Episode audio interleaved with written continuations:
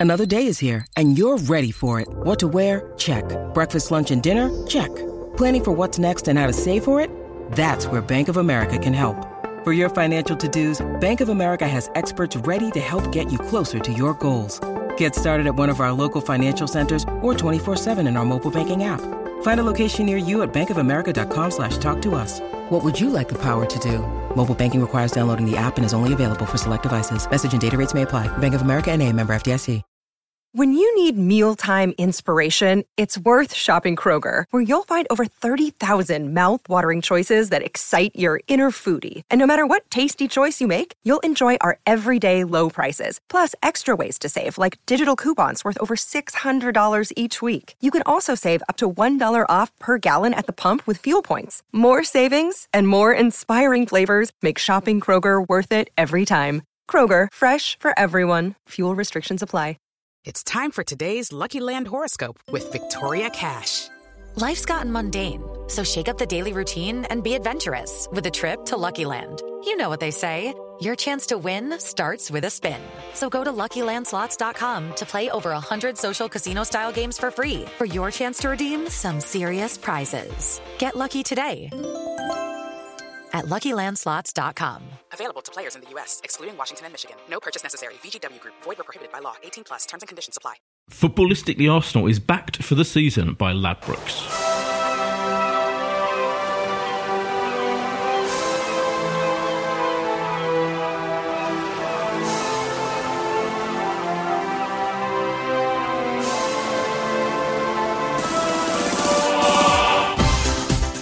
Hello and welcome to Footballistically Arsenal. Boyd Hilton is once again doing something far more showbiz than the Footballistically Arsenal podcast, but I hope we won't miss him too much. And he's definitely not here because of the defeat at Watford. In fact, I imagine he would revel in telling me how wrong I've been in, in recent weeks and probably years about having the faith we do in Arsene Wenger. But we will come on to that in due course. And I'd say I've got two fantastic guests with me. First up, semi regular, I would say Tim Payton. Tim, welcome. Good evening. Tim, you were you were not at Watford. You were watching no, I didn't go from to the. Watford. I was watching it from the sofa. Okay, we're, we're telling Tim to talk more clearly into his microphone. We're telling him off straight away. You're a pro at this media lot. You should know better, Tim. I should do. I should do. I'm waking up. Um, Ultra HD was it? Boyd always goes on about his Ultra HD. Was it was Ultra? all too clear. all too clear. Gosh. Okay, uh, and James, you were you were James Wilson. We should say your your second appearance, I think, on Footballistically Arsenal. Yeah, two years apart, but and we can. Uh, we're probably probably the podcast. I was saying to Tim before we started. The podcast is probably the same. If you're listening two years ago, you're listening now four years ago. Sadly, um, it's a bit familiar. We could just um, play the tape from a year ago and see if anyone notices. We could, but I like to think there were same old Arsenal. uh, I, I, naively think people would know the difference, but I might be wrong. But uh, fingers crossed, you do all know the difference. Um, we can find you on Twitter at Beard of Perez. Correct. But why was it? Why Beard of Perez? What was the thinking there? Mm, favourite player. Um, yeah, and favourite beard. I'd like people to think I'm a hipster. Um, You've got a beard going. I do have a beard. Uh, it's not as nice as his. It's no. more ginger than his, but yeah. looks well groomed. I would say. Uh, Thank you.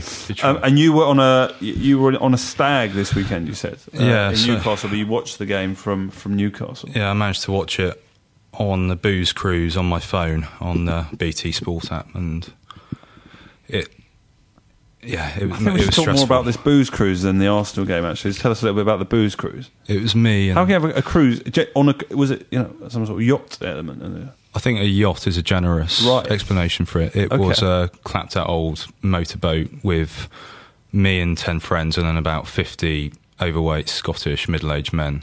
Um, Were they also on a stag? Yes. Not your stag. Not not our Different stag. stags. Yeah, it would be quite. Yeah, but it was an unusual mix. Great. Well, I hope you had a good time. It, yeah. I meanwhile was at Vicarage Road, um, which was I don't like going there. I, I don't, I don't know what you mean, but it's, it's so, even everything about it is a bit cramped and a bit a bit tight, and we were down away in the corner. And it was okay until about seventy minutes, and then it started to, to go wrong. I didn't see it coming. Did you, Tim? I, I didn't actually until, and we'll talk about Troy Deeney's comments. And he's been, I feel, a little bit disrespectful, but we'll come on to that in a minute. I, I didn't see it coming. I I know what you mean, but uh, you're watching Arsenal only 1 0 up, not taking chances, and you know that is a team that is a goal from crumbling. And that is a team that can panic and retreat. So, did I see it coming? I don't know. Was I surprised in the slightest, particularly when they got their kind of slice of luck with a penalty? Not at all. It was Arsenal all over it. Don't assert yourself when you're ahead and then crumble under a bit of pressure, particularly when the team, you know, decide that, oh, we can beat you and they start playing and they'll be a bit physical. Arsenal just don't cope with that. There's a few things to pick up there. The first thing you, you refer to the penalty as a slice of luck. Is that is that fair, James? What do you what do you think? A slice of luck? I, it's not a pen. It was outright cheating. So, well, it was a huge chunk of luck, wasn't it? I, yeah, I'm probably in the middle of the two because I don't think it was out. I'm not sure. Like it's one of them where I don't think you can book him for diving, but you don't give a pen. For me, I, I think you know, I think it's a harsh penalty. Yeah. I, I actually think that the panel not referring it is correct. One of the reasons I'm, I'm, you know, I know I'm in the minority, but I don't want all this video replay nonsense. Is that in football decisions are subjective. In the other sports, people go on about in the other sports, they're factual decisions. Did the ball cross the line? Was the ball touched down? Now, I think I would probably say that's a 70 30 penalty decision. But there is movement by Bellerin's leg. Bellerin moves the leg across when the ball's clearly been put past him. And mm. actually, a really good defender doesn't make that movement with the leg, but he keeps shadowing. what, what what I thought was interesting. Go on, James. Do you want to jump in? there? I was just going to say the acid test for me, if that was Alexis or Ozil in Watford's box, I don't think I'd be screaming that vehemently for it.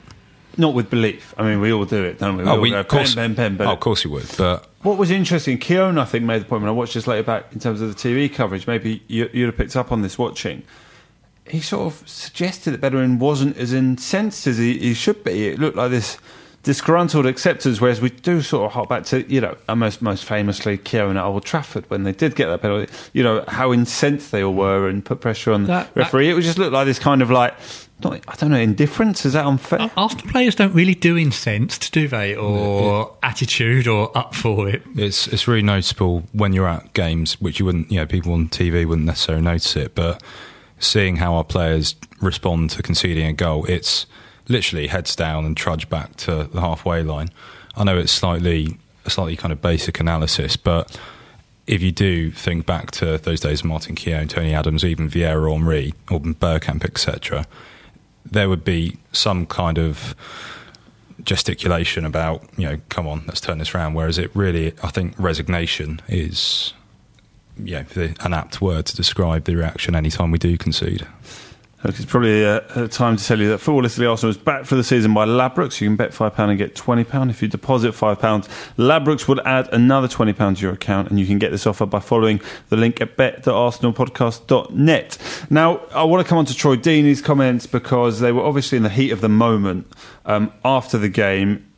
As moments go for a, a Watford striker, he's obviously incredibly pleased with the, with the last 20 minutes of that game. But I'll, ju- I'll just read out what he said. He said, I've heard Wenger's already blaming the decision as the reason why they lost. I'm not going to be the one to tell Mr. Wenger about himself, but there's a reason why they lost, and it wasn't because of one penalty. I'll have to watch what I say. It's having a bit of cojones, a bit of nuts. Um, whenever I play Arsenal, I'll go up and think, let me whack the first one and see who wants it. I came on today and jumped with Mertesacker. I didn't even have to jump, actually. I nodded it down. The crowd gets up. Yeah, we've got somebody who can win it. And they all just backed off. For me as a player, I just think happy days. That's my strength. I know I'm not technically gifted like they are, not as quick. But if you want to fight with me, I'm going to beat you all day. Do you think it was appropriate comments? Fair? Heat of the moment? Oh, shock horror footballer talks for truth. I mean, really, he should, you know, siphon off his comments to some media PR man who can write some bland nonsense on Twitter. That's what footballers do, isn't it? Or it's what Arsenal footballers do. I think Deeney should be employed as a consultant to Arsenal Football Club because he seems to uh, have identified the problems in our squad more greatly. There's a touch, you know, actually, I don't think it's that disrespectful because he actually says, I'm a limited player and I make up for it by putting in some effort and some fight. I don't think that you know, because footballers are now almost conditioned to be bland and boring and not say too much, there's a little bit of it's probably more than you'd expect. But he's full of adrenaline and he's come on and turned that game around. And he's turned it around through attitude and desire. And really, Arsenal fans are getting upset with him. I think really they're not upset with him, they're upset with Arsenal and his comments have hit home. I don't know what you think, James. I think the thing which annoyed me most about what he said wasn't necessarily the weak underbelly insinuation, but It was more when he, I think he also said Arsenal didn't lose because of a penalty decision. Well, it's so churlish and pig-headed to look at back at that game and say an incorrect penalty decision didn't. Of course, it was their first shot on target. Of course, that penalty. Of course, it was. If that penalty doesn't happen, Arsenal probably still win the game. I agree. I wasn't. I was. I didn't quite see it coming that way. That's what I mean. I think I completely agree with you. One hundred percent. That that penalty does, of course, change the game because at that point, you. So obviously, uh, Ozil's miss is in everyone's minds. When he's missed it, you've got everyone thinking a bit like you, Tim. That, oh, we we don't put games away. Then you know, within thirty seconds, Bellerin is given an unfair penalty, and, and then from that moment on, you thought, yeah, we'd probably take a draw here. The, you know, it just it did the tide turned unbelievably, and yet that was still, you know, I know they hit the post a few minutes before they did get the There winner. 20 minutes to go, but when you when it does go to one all, and you you know definitely you know harsh penalty, unlucky. But with 20 minutes to go, you should be thinking, there's 20 minutes. Arsenal got 20 minutes to go out and win this. But you're not. You're thinking, shit, 20 minutes. Are this lot going to have the metal to hmm. stand up to what's coming? And they did not at all. I, I agree, but I just think what Deeney said played up to na- the kind of media and fan base narrative of which there is a huge chunk of truth about soft underbelly, etc., etc. But it really did. It let Watford off the hook insofar as, and probably made the analysis of how we played slightly harsher by far, by totally detracting from the impact of that penalty because. Like it or not, if that's any other team, people aren't saying, But "Oh, there are oh, uh, incidents in the games now. We, we probably wouldn't have got past West Brom at home, but for a ref making wrong calls on penalty decisions. West Brom should definitely have had one. I think even two you could make the case for. Those things happen. Players just have to keep going, get Yeah. on with it, deal with adversity. I, I went back to the to the Guardian live blog, and I think we referred to the Guardian in, in the last podcast we did. But I went back and I, I I read through the, the live text to, to get back into the mindset. I haven't watched the whole game back. I watched, watched the extended highlights. And, and the, the quote as we go into injury time is there will be four minutes at a time. Um, Deeney's low drive blocked by Mertesacker. Arsenal hanging on for a point in a match they dominated. And maybe we do have to remember that. I don't know. It feels like the, the, the narrative of what's happening has just gone so far the other way in line with defeat. There were again the fans around me. It was it was Wenger out, and yet, but for you know Mesut, who we'll It's come on to result in a in minute. it's not a result in isolation. George, It's that's, fu- that's, um, four, not in that's four away games with one goal Yeah. and one point. Yeah, it's a bit- you know, and I think the real danger is that oh, if it had penalty hadn't have happened, everything's rosy at Arsenal. Let's not delude not ourselves. rosy, but back on a path to being the fourth, uh, fourth uh, best team, that- which is what we are. have, have we? We haven't scored a goal from open play away from home this season, have we? We've only scored one goal. Yeah, I mean the the goal on Yeah. On Saturday it, was the uh, from a corner. It. was the only Yeah. goal of the season. Um, And that's that's were you almost more surprised he went with uh, with Per to start ahead of Holding? No, because I think he wanted some experience. Yeah, it just seemed like a change of heart. It seemed like the whole of last season, Per was, It- you know, regarded as someone who would only play an absolute emergency, and, and that FA Cup final was an emergency. Um, I found it frustrating. There were, there were people around at the end who also thought, even though Koscielny had to come off, could Wenger have gone to a back four, been a bit more positive to try and win the game, and actually. It, perhaps he just saw James. I don't know what he thought. He just saw the opportunity to almost take what we've got, take the point, keep it as it is. Don't change the shape. Bring on holding. Just do like for like. Yeah, I think that's right. And the point you made before, actually, about holding on Mertesacker when it seemed for long periods of last season and early this, Mertesacker was kind of persona non grata on the playing staff. But then he starts a fairly tough away game. It does reek of no strategy, no vision, etc., which is something that's been levelled at Wenger for a, a quite fairly lengthy period of time. And I think you know you see what's happened over the summer, with our central defenders, Chambers put out to pasture, but now apparently being offered new contracts. It's some real fuzzy thinking around that position in particular. And given a lot of the intelligence, Koscielny's Achilles are never really going to get better. I think that's He's been managed through now. he is, and but that's a position that is beginning to look quite concerning. You know, you've got Mustafi, who's clearly not particularly happy either. Um, but for, in terms of what he did on Saturday, I do think he should have probably gone for the jugular a bit more and converted to four at the back. Of course, no you, asked, not to. you- asked about Troy Deeney's comments. What they did partly overshadow was Per Mertesacker's comments, which were at the out there end of a, of a footballer being honest. And it would be interesting to see if there's any repercussion there, because the last player who basically said we weren't good enough, we were, weren't up for it, was Theo Walcott. Hmm. We've basically not seen him since. I mean, yeah, I mean, and even there was a clear that if there was going to be anything sort of slightly attacking as a substitution towards the end of the game, very clearly we saw Wilshere being ready. Theo is just what presumably we'll see him on Thursday again. We'll come on to the game with Belgrade, but that seems to be all it is for Theo at the moment. It's it's just. I'm sure it's more than the comments he made after the Palace game. But Per Mertesacker was really out there to be captain of the club and say that the players you were captaining weren't up for it, didn't give enough, is really strong criticism. Yeah, well, what what other major major club in world football would two senior players come out within the space of ten games? Because I think yeah, probably about ten games ago at Palace and admit that they weren't psychologically up for the fight. It's it's flabbergasting actually, and it, it's a, another one of those things where you say this could only fucking happen at Arsenal. Yeah. It doesn't happen well, at other big. What clubs. other club in world football would you wait almost two years to have your captain make an appearance in the first team?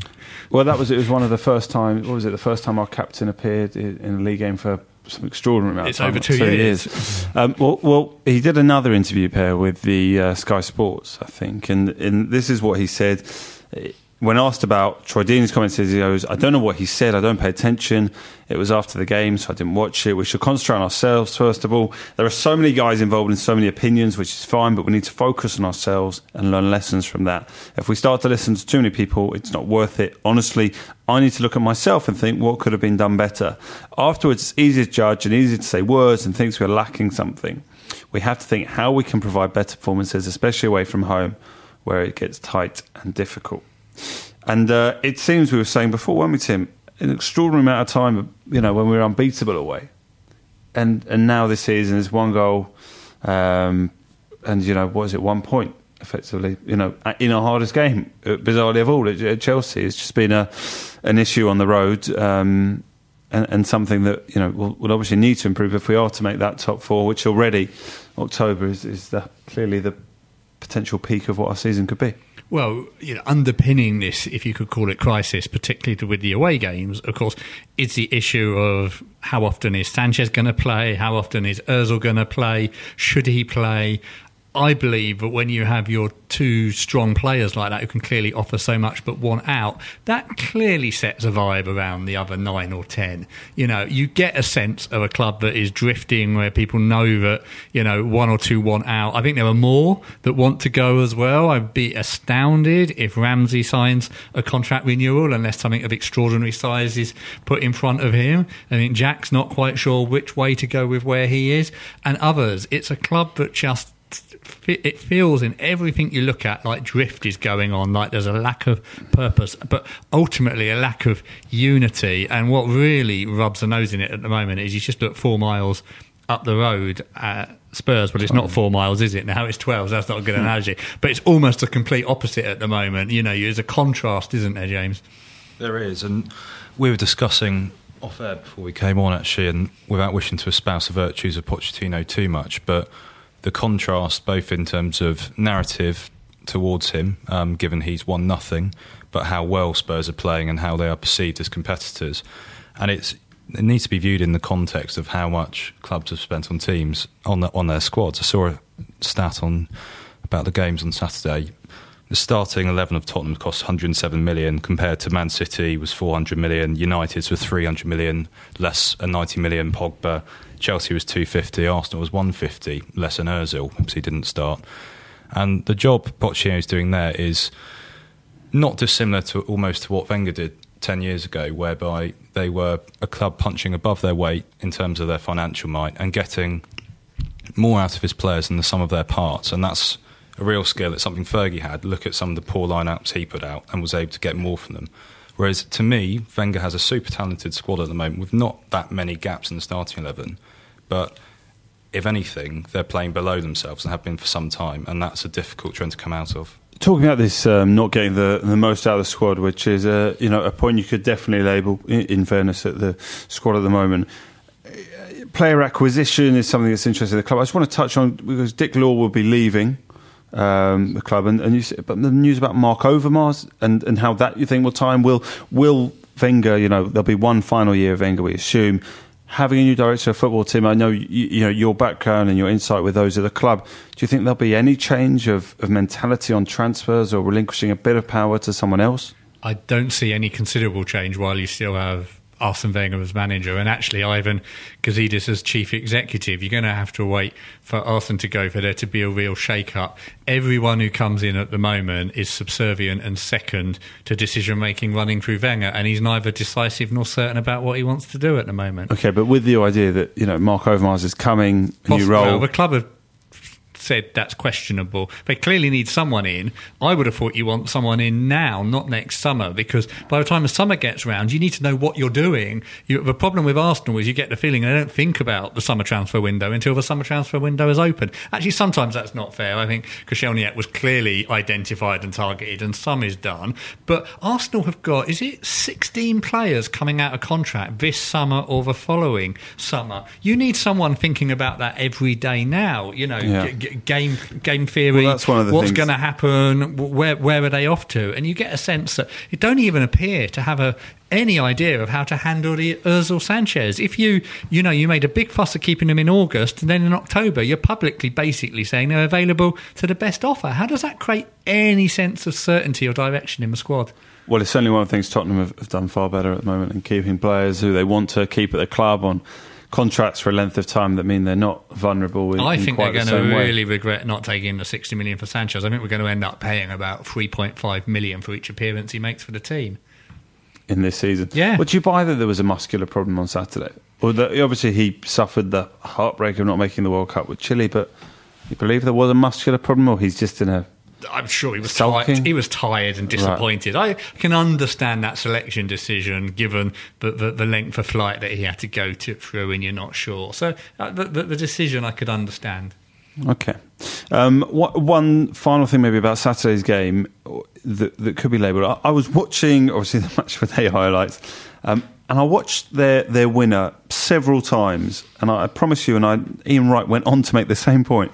But Xhaka, frightening lack of awareness, desire, pride in a football shirt it was it was staggering to just sort of look so indifferent. You know, two minutes from a game where everything's against you, and I, I sort of was watching with my girlfriend, who I was trying to, who who is not wildly into football, but I was pausing it repeatedly to go who Xhaka could be, and then I felt incredibly vindicated when Ian Wright started doing the same thing a few minutes later. But I found it so frustrating, and and he sort of almost uh, he seems to be getting a lot of grief from the fans around me at, at the games and, and of a player that's clearly got something who came in as a potential to be this defensive midfielder that we'd all grow to love actually seems to have his favourite thing is playing a very good 40 yard ball and then admiring it and doesn't seem to be this defensive midfielder would have hoped for and is he good enough you know in, in another role I'm not sure James it was it was frustrating on Saturday It was. I think the first thing about that kind of micro in- incident is it's actually a microcosm for Arsenal. The lack of accountability. right He knows he's not. I am. I'm slightly guessing, but I can't see him getting a massive bollocking when he goes into the dressing room for that. I really can't. Arsenal. If you speak to anyone who has any involvement at a club, say it's such a nice place to be. You'll go in. You'll you know you go to work every day. There's you're not going to get told off for making those kinds of mistakes. Or you, not in the way Fergie would do. You're not going to get hairdryer from him. You're not going to get thrown under the bus like Mourinho would do to players. I'm not saying there obviously needs to be a balance, but Arsenal feels like a very nice, comfortable place to be a footballer, and that's endemic. That's endemic of that.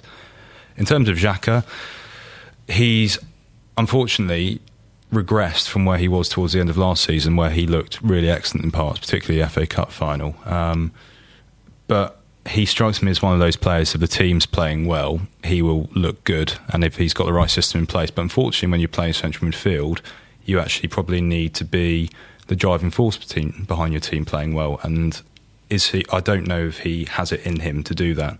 Um, as you say, he's a great passer, but his physical attributes and lack of pace, in particular, are a real concern, particularly of how high up the pitch he plays. Because when the ball's gone in behind him, he's nothing.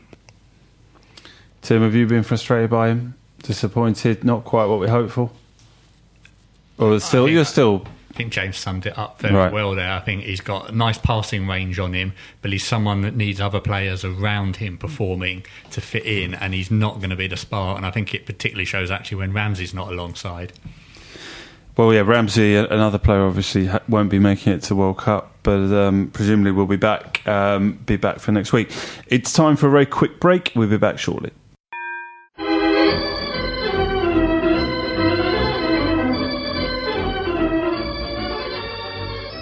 Footballistically Arsenal is backed for the season by Ladbrokes. Okay, and we're back. I wanted to bring up Tim with you. It's the AGM actually next week, and obviously with your role with the AST, I thought it'd be an interesting uh, time to get your thoughts because uh, there's going to be what eight places for the AST. Well, all shareholders can attend, and the Arsenal And the Arsenal own eight. So we have some of our board members who own shares individually, and we have some places because we collectively own some shares. So we have people attending in, you know, through us and that we know well, um, and the questions will all have been in by now. Um, or you can also ask from the mic in the meeting, but the, some of the core questions have gone in. Have you proposed a question? Yes, several with others. Are they public? I'm proposed? quite happy to talk about them. There's a there's a challenge to how the club is being run and the governance, suggesting that it needs independent directors on the board. That's genuinely independent, so people who can hold the, club to account and the owner, not people who just in effect do the work of the owner to say everything's fine. There's questions about the board's competency in handling the the reappointment of the manager. There's questions about the competency of handling the contract decisions. There's questions about the finances, about what on earth is going on with so much money again sitting there, not used to strengthen the team. Um, and there are some other questions on sort of broadcast deals and financing and issues like that. But there's some really tough challenge going in. And there's also a separate to that, but there is a specific request going in to ask Stan Kroenke to actually address the meeting because you know if a fish rots, it rots from the head, and you've got to have. I believe a football club is a fairly small community of people, and you've got to get that sense of purpose from the top. Stan Kroenke needs to come and outline some vision and some passion and commitment from the club at the AGM, one of the platform that his opportunity, and for that to then transmit itself to Gazidis and Wenger. So we're calling on, you know, calling for some accountability at the top. James talked about no accountability in the dressing room, but this is a club that doesn't give you any accountability in the boardroom or from the owner. In, in terms of you talked about independent uh, stakeholders on the board, is that normal at other football clubs? Well, it's nor you know, it's I know normal, normal in business, It's but- normal in business about how good governance work, and you Yeah. have independent non-executives. They normally don't serve terms longer than about eight years, so that they genuinely are independent and can hold issues to account. You're always going to get that slightly curious mix at Arsenal, which is that he's got 67% of the vote. At the, this meeting, he's going to ask for the reappointment of Chips Keswick as chairman and Josh Kroenke as a director. It may well be that the hands in the room will go up against that because of a dissatisfaction with how the club is run. But only one hand needs to go up to vote 67% of the club. And part It'll of the be problem, symbolic. I think, part of the problem from the summer is that I think some challenge did come in about reappointing Wenger, but after the cup final, he went off and had a one to one with Kroenke, where he basically said, "I want to stay. Will you give me a contract? Yeah, you can have the contract." And then Wenger's follow up is, "I'm not having any of that interference, none of this catalyst to change rubbish," which is why we didn't really see any significant change. Which is probably why the first eight games of the season feel quite deja vu to eight games from last season. And in, in terms of, there was a share sold last week, wasn't there? That made the Shares are transferring at extraordinary prices. But This is- does that, but does that not lead to the argument that maybe someone's seeing some potential value coming in, and therefore, if there is a big deal coming, there'll be a time to sell and get a better price There's soon? two- Or is it just too insignificant with one share here, one share there? it's such an illiquid market Yeah. that you, it could just be almost like a collector or so, you know if you are you know there are plenty of millionaires in London and that's that's small change to get hold of a share and, and, and get in. We do know it's not Kroenke or Usmanov buying because they have to declare. We've also obviously seen the debate. The most likely major transaction when it comes at Arsenal would be Usmanov buying out Kroenke or Kroenke buying out Usmanov. And every time one offers the other money, the other one comes back in reverse. That, particularly if it were Kroenke taking over, would be make things look even worse than now because the club could be taken private. He'd squeeze out the remaining small shareholders. There wouldn't even be an AGM to try and create some accountability. There would be reports and accounts that were much harder to find, probably registered in Delaware. I'm afraid I know some of the tweets were asking when things are going to get better at Arsenal, but I'm afraid in terms of the ownership structure feeding down, I think we're stuck with a rather unpalatable status quo. And just finally on this, so you, you, you're not expecting Kroenke to speak? we are going to challenge him and ask him to speak. But I think for three or four AGMs now, he hasn't said he hasn't said anything. All right. Well, we will um, watch the baby breath. That's Thursday next week. Yeah, Thursday And the 27th. I usually the ST do a good job of, of live tweeting, and I'm sure it'll be uh, picked up in, in various media outlets. But you're, you're right about these tweets people sent to us earlier today in terms of what we should talk about. Um, Simon Buckingham said, Everything's so repetitive now. Feels like we're talking about the same stuff week to week. We need some positivity. What can we look forward to? So, James, I come to you. Give us a give us something of positivity that we can look forward to yet about this season. I'll put you on the spot there. I I can come in and- while, while James thinks. All right. 'cause I, I actually enjoyed the home game with Cologne as much as any game for a while, and I, you know, I went to Belarus partly because I want to see a different culture. Tell us about Belarus. Oh, Belarus was fascinating. All I'm going to say is read your visa requirements carefully, kids. You Yeah, know, we're- don't we're lucky don't Tim's here. this. Lucky that I got out and uh, you know and back well. But you meet different fans. It's a different level of football, and I understand the frustration. It's not Champions League, but in some ways, it's a breath of fresh air. And I'm hoping that James has come up with his optimistic thoughts now. But I actually think, being optimistic, there's a very good chance.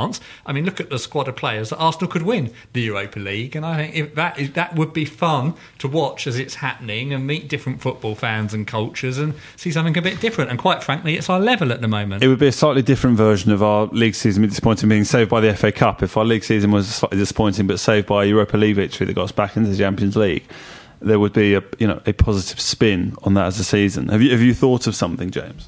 Yeah, thanks, Tim. I was going to say the Europa League, actually. Um, and being knocked out in the quarterfinals by Liverpool or by or semis. Munich, who look like they might Or- get or slip Li- down. or Liverpool, That who'll- would just be who'll the ultimate knocked irony, out. wouldn't it? I mean, I suppose the one thing which is absent and has so often been a kind of saving grace previous seasons is seeing the development of young players coming through the squad, and there's a real paucity of them. I know um, Reece Nelson is obviously coming on and looks super, really exciting. Hopefully, seeing more of him in the Europa League, I think, can only be a good thing. Iwobi is. I don't even know if you can classify him as a youngster anymore, but he Yeah, he's, I think he, He- still is, and that's second Yeah. seasonitis, which can Yeah. affect a lot of players. But I, I still think there's a real player in there. So There is. can look forward to hopefully him developing somewhat. Um, but I'm kind of all out of ideas. Not an uh, e- not an easy environment for the young players when things aren't going well and the crowd are edgy No, and they pick not. up on that and they they're, they're thrown in. I mean, quite a lot. Even even Holding, I think, who you know, in some ways, Arsenal fans moved him onto a pedestal higher than he should have been. There's wonderful talent in there, Yeah. but these are young players who are, you know, if they're going to play in our first team, we're going to have to accept some mistakes and that they're learning as they go. I still would good. much much rather watch a committed, up for it young player trying to break through and make a difference than some of the poncing around from from the sort of two hundred and fifty thousand pound a week type players we've seen recently. Yeah, so would I. I mean, I, I suppose it's partly as you get older, but I really the hero worship of players. There isn't a single player in this squad who I actually feel any great affinity to, other than Aaron Ramsey. Perhaps you know, people laugh at me when I say this, but Aaron Ramsey's the closest thing we have to a club legend at the club at present. He's been with us nearly a decade. He's won us two FA Cups. He's But he has no interest in signing a new deal, from everything I understand. uh, you know, who, who to blame for that? Not necessarily Aaron Ramsey. yeah. No, no, okay, yeah, that's a point of thinking. But that's it's interesting, isn't it? If you're viewing him in that way, and yet he, you know, from what I understand, his contract runs out next season. He's been presented with something, and he is, you know, very actively not, Yeah, you know, I th- looking to stay at the football club. I think I think though there's you know a caveat would be saying he's the closest thing to a club legend we have. That's the bar isn't set very high in this current crop of players, is it?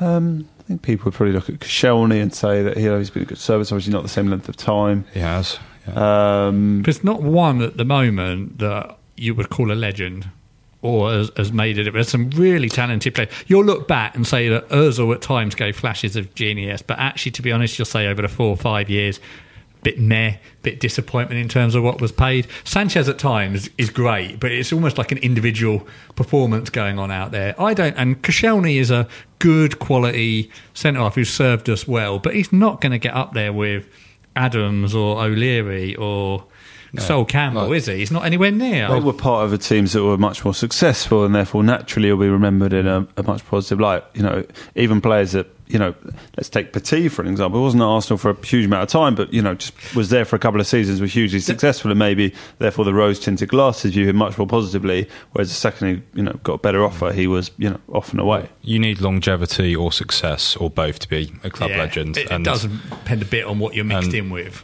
When I take the Ramsey example, it's firstly longevity. He's been with us with a decade, and don't forget he's a guy. I know he may well leave, but don't forget he took intolerable abuse and a horrible amount of shit from our fans after he went for a really nasty injury. Recovered from it, showed amazing bollocks and attitude to do that. He's won us two FA Cups. And he's never really said anything publicly. He's never caused an issue. I agree. I think he will go. I think he'll go to Man City because, you know, they'll need a box to box. They don't need any more players than I was scoring They- five, six, seven. It's a boring, isn't it? It is quite, yeah. What do you think about Szczesny's comments? You see this, Tim? Uh, Tim there were some comments from Szczesny. I'll just read out a few. Um, he said, um, you know, I think in general the coach in Italy are much more tactical. That's just how the league works. Whether it was Spalletti at Roma or Allegri here at Juventus, the preparation of the game is different to what I was used to in England. You work on the shape of the team, particular match or week. At Arsenal, you just prepare physically for it.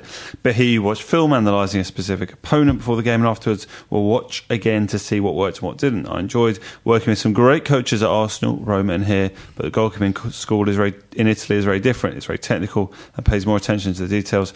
It really made a difference to me because I started playing at a very young age with Arsenal, and as you play, you gain experience in how that's how you grow. But honestly, I couldn't say from a technical standpoint that I improved in any way from when I became first choice at Arsenal until the day I left for Roma. However, in the two and a half years since I came to Italy, I've improved massively, which is thanks to the coaches and the way they work. It's not about improving when you play, it's every day in training. You have to work on every aspect of your game, and that's something I've really enjoyed. So, Szczesny sort of quite loves Arsenal. I'd say he's, uh, you know, he tweets very positively. He tries to take the piss out of Spurs fans still, and yet that's quite scathing of, of what he feels his, you know, he as a footballer, as someone who has a, you know, a defined period of time to, to have his football career. He feels he had, you know, a, a time where he didn't improve, and he ultimately seems to be blaming the environment. I think you. I think you could perhaps slightly overinterpret that. I mean, you've got a young player getting older who's probably maturing in his own attitude to training and what he does. But like all of these comments, you can probably pick up an underlying theme, and I think that that's the Arsenal setup is quite tired now and quite old. When you know Arsene Wenger arrived and was seen as an innovator, some of it was diet and the physicality. Some of it was you know that you don't sort of you know throw teacups at the wall and scream and shout at half time and you let players think about it. And at the time, it was quite progressive and it moved things forward. But I think that the Arsene Wenger approach is probably still, from what I'm told, still like it was 20 years ago.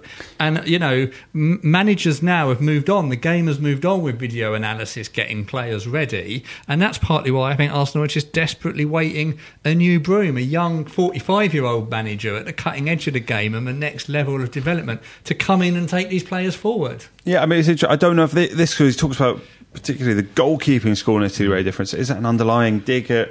Was it Gerry Peyton who would have been his, his goalkeeping coach? So it's an interesting kind of dig because for a goalkeeper, presumably, and you know, I am not a former footballer, I'm not a goalkeeper, but your training is, is training, different to what the rest of the outfield and Yeah. uh, is going on. I understand, obviously, you know, for set pieces and everything, the goalie has to be very aware is it coming, but it seems a slight underlying dig about maybe the goalkeeping coaches, maybe there, there weren't the relationships that you hoped for. You, you talk about the, you know, the everything being out of date and what will change. There were quite a couple of tweets coming in to to us earlier in terms of what we should talk about, sort of saying, yawn you know, this was Richard Harvey said, yawn at being the the laughing stock of the Premier League, bored of the same conversation when we lose. When will things get more exciting? And Alan Alga said, you know, what will the club look like on the 1st of June 2019? Presumably a reference to when we expect Arsenal to have a, a change of manager. So Tim just outlined there, James, a, a 45 year old as yet undefined man who will, you know, walk in and, and change everything. Is that when you expect, you know, a, a change of, of of genuine sort of, you know, um, positivity and improvement to the club? Is that is that when you expect it to come? You would hope that would be the first step. I think with the current ownership structure in place, the only way we will be successful is if we have an exceptional manager, and that is someone in the in the ilk of a Pochettino who is able to overachieve with what he's given because Kroenke has shown he's not going to give financial support in the crudest sense, i.e., he's not going to put his own money into it. So you're going to need a manager who has that ingenuity and the braveness to try something different.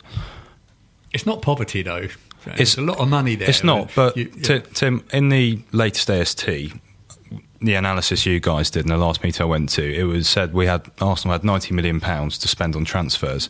Now that includes amortised wages over a five-year contract. In this market, ninety million isn't that much actually, and that's why what's going to happen. one world class player. It's one world class player, and given we're about to lose two of them for free this summer, that is terrifying. So, what are we going to look like in 2019? I think we could. Ha- I think what is likely is we'll have a fairly average squad because our two best players are going to go for free. We're not going to be able to afford to replace both of them. We'll probably we'll replace one of them with a star, but not do much more than that. And who who that manager is going to be? It has to be someone young, has to be someone fresh. It needs to be someone. I think someone like Jardim at Monaco, who has shown he is able to a- achieve with a young, talented squad, which he hasn't been spending heavily. He's had his squad ravaged actually over the last year. Someone, not necessarily him, but someone of that ilk. And I think, listen, we might not be better, but it gives us hope. It gives us excitement. And that's what we need as football fans. It's the hope that something exciting or different might happen, whereas we don't have that. In, in terms of the next Arsenal market, which Alan, next Arsenal manager market, which is Alan Algo always reminds me is like the longest running betting market in, in sort of betting history. I think on the grounds that you know there's been many years now where there is supposed uh, exit from Arsenal, and yet it's never quite happened. But yeah, the names at the top still sort of Simeone, Thomas Tuchel, Ancelotti, Vieira, Eddie Howe, Rafa Benitez, Allegri. So. Some of those names are dreadful as well, Uh, aren't they? Jardim, about a 16 to 1 shot from, from what I can see, for those who are interested. Anyway, let's move on and, and talk about the two games that are going to take place before we podcast next um, next week.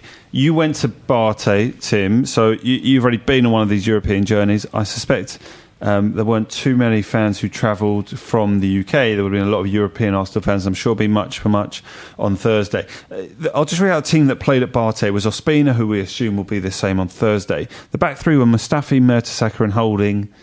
So you know, Holding we assume will play. Pep could well play again. Um, then midfield was you know Maitland Niles, Willock, who I think was was Actually, it was good fun watching them. Yeah, Yeah, well, El Neni. Reece Nelson, and the front three a bit more experience in Yeah. Wilshere, Walcott, and Giroud. It was Similar-ish sort of setup yeah. tomorrow. We especially, especially now with the cushion of uh, six points, you're looking at that group. You know, you can afford to lose that game even, and you still get, you know, you'll get through and come out of it because the top two. So absolutely, it's a good chance to let the fringe players get some fitness, the youngsters start, and rest everyone for what really is a very, very major game at, at the weekend. Well, centre back, we have to be careful. We, I don't think we can be playing Mertesacker again on Thursday on Thursday night. Given Koscielny could well be out of the next game. well, he's flirted in pre-season with El Neni at centre back. Did I- do that once. He did, yeah, and I do. I'd actually be tempted to do that for this next for the Europa game. Be interesting what he does. So obviously, Belgrade at the moment are on four points. BATE and Cologne are on. Well, on one. Cologne on on zero. But yeah, like you say, this is a game we could possibly afford to lose. And then obviously, it's the next game in the group is the reverse of this fixture, and and BATE come at home. So uh, we're expecting a sort of similarly, uh, you know, mix, I guess. But it, it's been good fun. And look, if that is the quite possibly the positive to come from the season, let's hope we do at least top the group and we give did- ourselves the best chance. What What's interesting about this tournament is Arsenal will take it seriously until the moment that something else more serious comes along, and the decision that will be weighed up game by game in the early spring is: have we got more chance of making the Champions League through the Europa League than through the Premier League table? And he could quite easily play a squad that's weaker than you just saw in a quarter final of the Europa League in the new year. Or he could do the other way and do what Mourinho did at our place and throw the league game because he actually looks at the draw and thinks there's more chance. It is I can't explain how mission critical it is for Arsenal to scrape that fourth place or Champions League. James already articulated the financial situation. Yeah. It compounds if you don't get in for a second year in a row because it starts to become a trend. Sponsors pay less. You don't get the boost of income for the second year. Also, I don't think there's been enough comment because Arsenal tried that lame line that we didn't get Lemar because there wasn't enough time. We didn't get Lemar because he turned us down.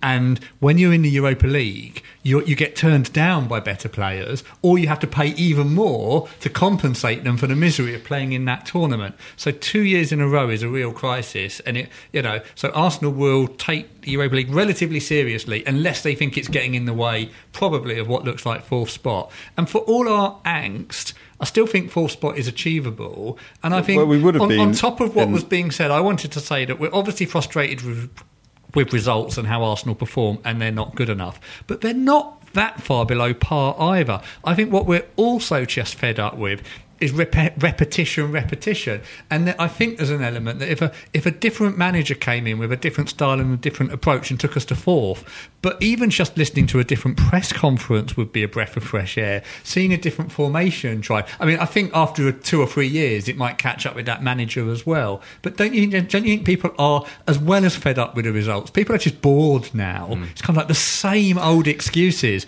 the same old failures. Let's just do it differently and end up with the same result. To me, I can't. I'm. I, I We're- we're- we're very bad consistent, I'm aren't we? Stale. Yeah. Feel both both frustrated with the results, but there's something deeper than that. It's just this sense of malaise and nothing fresh and nothing invigorating or challenging about what's going on.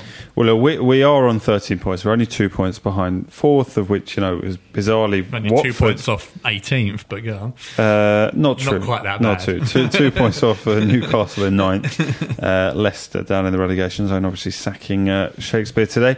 Um, let's talk about it then. We, we go to Everton, who, you know, if there are a set of fans more upset with us, and at least we, we have, you know, 35,000 people in Merseyside to look at this weekend, they're only two points. They are the ones who are only two points off the relegation zone, Tim.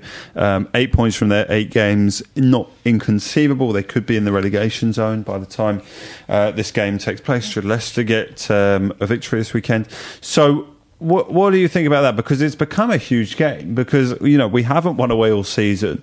Everton is somewhere that you know the beginning of the sort of fall away last year. I remember going up there, you know, on what was it midweek, sometime in December, I think it was, and we and we lost two one.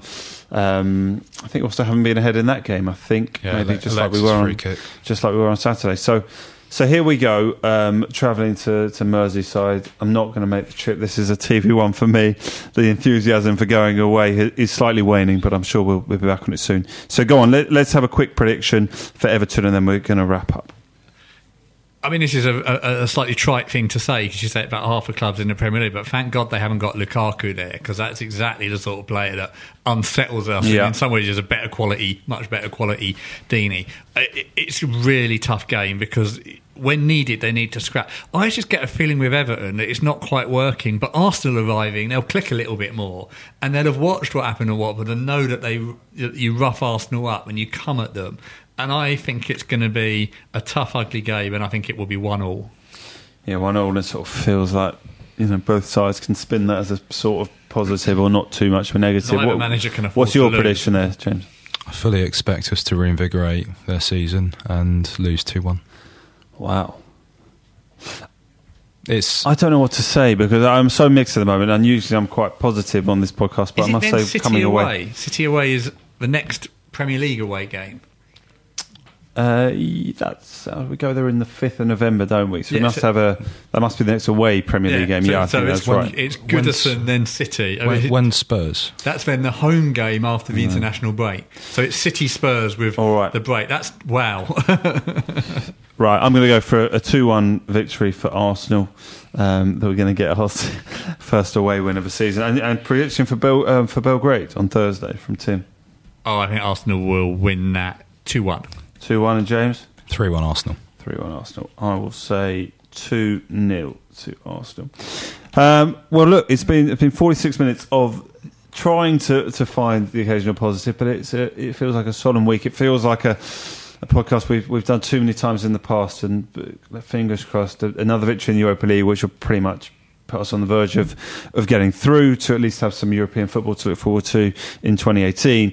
And uh, look, fingers crossed, you know, if there is a team you could argue that you want to go and play this weekend, it, it is potentially a, a struggling Everton. So we bid you farewell. Thank you so much to Tim. James, great to have you back. I'm sure we'll see you again soon. And uh, thank you for listening, and we'll be back next week. This is a playback media production. To get all the links for this podcast, go to arsenalpodcast.net. Footballistically Arsenal is backed for the season by Ladbrokes. Sports Social Podcast Network. Step into the world of power, loyalty, and luck. I'm going to make him an offer he can't refuse. With family, cannolis, and spins mean everything. Now, you want to get mixed up in the family business. Introducing The Godfather at Chumbacasino.com. Test your luck in the shadowy world of The Godfather slot. Someday, I will call upon you to do a service for me. Play The Godfather now at Chumbacasino.com. Welcome to the family. No purchase necessary. VGW Group. Void where prohibited by law. 18 plus. Terms and conditions apply.